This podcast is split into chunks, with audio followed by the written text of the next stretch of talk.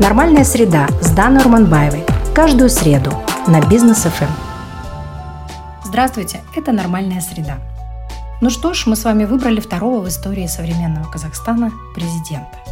Надо бы радоваться, что Тукаев уже как легитимный глава государства начнет управлять процессами решительно, смело, в соответствии со своей свежей риторикой и неожиданно для многих появившимся мужеством. До последнего времени в этом своем подкасте я много раз призывала вас посмотреть на картину жизни с ракурса личных участий, со своего угла возможностей и мотиваций быть полезным обществу.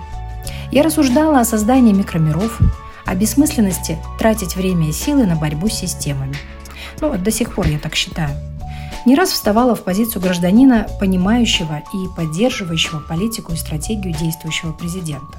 Я не спешила давать в полной мере оценку некоторым его неоднозначным решениям и шагам, словам и реакциям, а то и наоборот их отсутствию.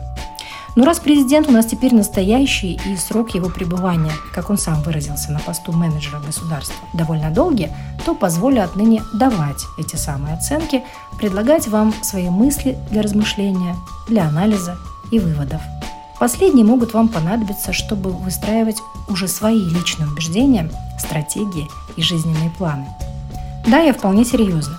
Политическая грамотность необходима гражданам не для того, чтобы только шуметь и возмущаться, а для того, чтобы обладать ориентированием в социальной и бытовой жизни, чтобы управлять семейной экономикой, планировать семейные дела и будущее детей в аспекте их личностного развития, их образования, и чтобы не жить одним сегодняшним днем.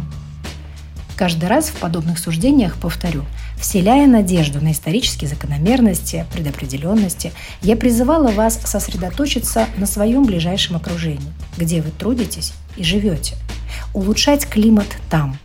Не молчать, не быть равнодушными. И буквально вот в предыдущем выпуске снова напомнила, что перемены начинаются именно с каждого из нас, с ячеек общества. Однако наступил момент, когда и я, несмотря на лояльность государству и понимание его незрелости, несмотря на несколько иные мои взгляды на явления, события, людей, обязана сказать о наступающей ответственности и теперешнего главы нового Казахстана с его командой. Во-первых, потому что он сам произнес слова о том, что как раньше уже не будет, и нам предстоят тектонические переустройства. Во-вторых, уже и мы с вами не захотим жить по-прежнему.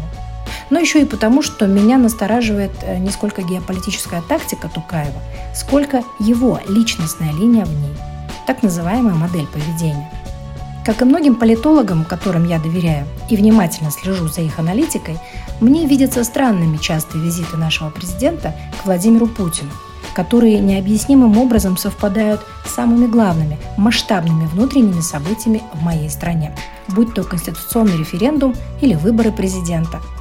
Мало того, что само по себе рукопожатие с токсичным соседом вызывает реакцию народа как от укола в нерв – так еще мы наблюдаем полное игнорирование каких-либо разъяснений. Зачем? Для чего эти частые встречи? Какая необходимость в них?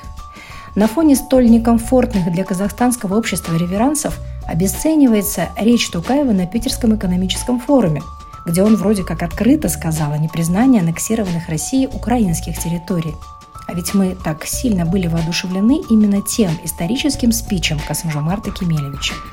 Выходит, что мы вроде как не признаем, но почему-то руку жмем и часто встречаемся. Да, я по-прежнему приглашаю своих соотечественников в круг нормальных, думающих людей, не молчащих, активных и чутких. Но для эффективности внутристрановых процессов нам не обойтись без воли правителя – так что нужно немедленно начать управлять страной без лирики, политесы и дипломатии. Просто повернуться на 180 градусов и приступить к обязанностям менеджера, раз уж форма правления у нас пока еще президентская. Разгрести все многочисленные провалы мы в силах и сами, без внешних указаний и ориентаций. Повторю, нужна лишь воля правителя, его усердие и искренняя жажда свободы для своего народа. Да, любая сепарация – процесс всегда болезненный для обеих сторон, кто бы это ни был – люди или целые государства. Но только в зрелом состоянии и люди, и целые государства смогут выразить истинное свое лицо. Речь идет о способностях, резервах и потенциалах. Нормальным нужно быть нам всем. и рядовым гражданам, и правителям. Вот тогда это будет полноценная, нормальная среда. До встречи через неделю. Каждую среду на Бизнес ФМ «Нормальная среда». Другая точка зрения о людях, событиях и явлениях. Давайте вместе формировать нормальную среду через понимание. Давайте жить своим умом. Ваша Дана Орманбаева.